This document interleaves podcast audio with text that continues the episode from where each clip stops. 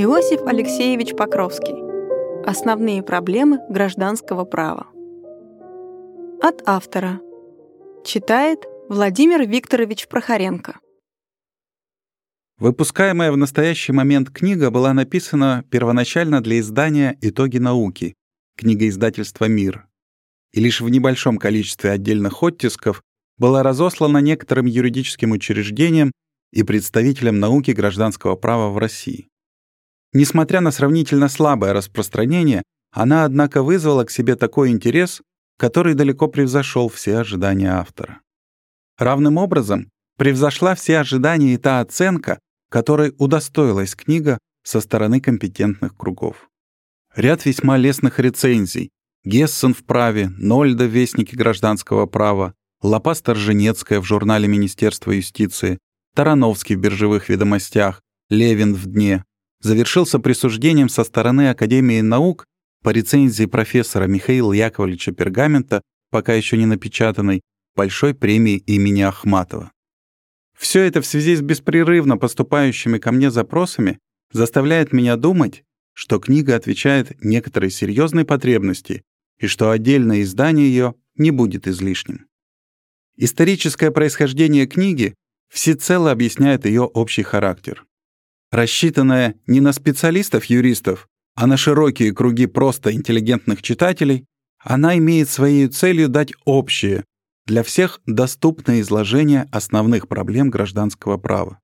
Вследствие этого в ней нельзя искать ни полноты исторического и законодательного материала, ни обилия литературных цитат. Задачей книги является сосредоточение внимания на основном и главном, на перспективных линиях эволюции, на высших пунктах правовых исканий. Всякие излишние детали лишь ослабляли бы цельность впечатления. Установление указанных общих перспективных линий сделало неизбежным соприкосновение с большими общефилософскими проблемами. Многолетняя работа над самыми жгучими вопросами гражданского права привела автора уже давно к тому убеждению, что все эти вопросы теснейшим образом связаны с основными вопросами философии права вообще. Больно чувствовалось, насколько мы, юристы-цивилисты, не сознаем этого и насколько при решении наших крупнейших вопросов мы идем беспринципно и наугад.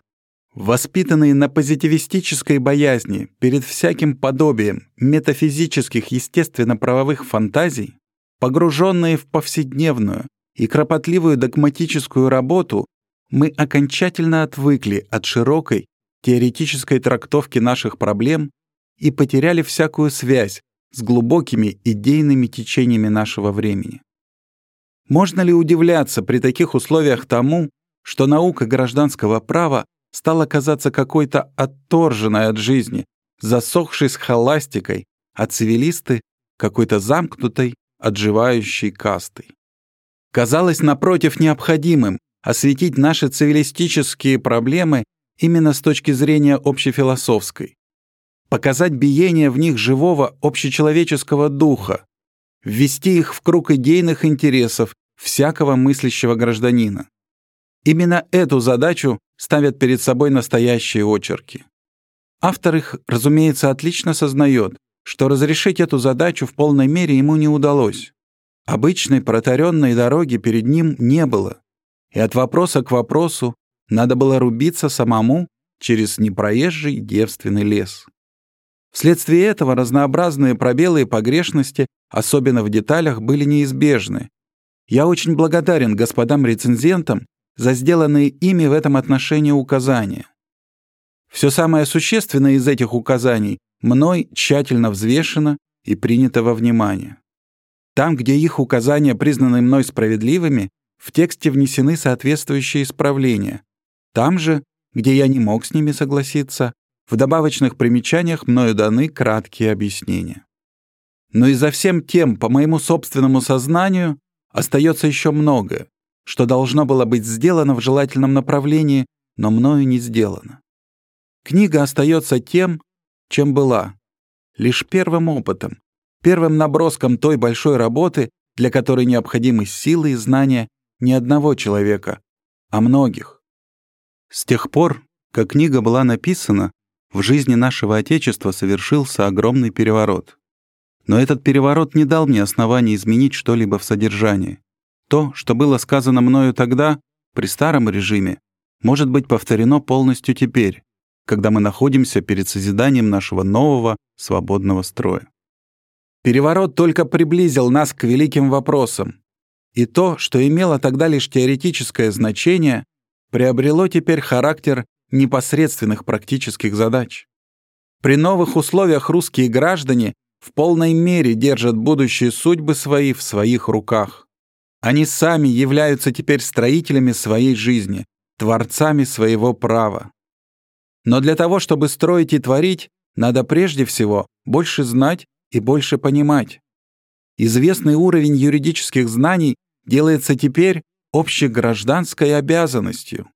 И если предлагаемая книга хоть несколько поможет русскому обществу разобраться в основных вопросах гражданского права, если она поможет ему в предстоящем строительстве, то она появилась не напрасно. Ренан когда-то сказал, «Политика подобна пустыне.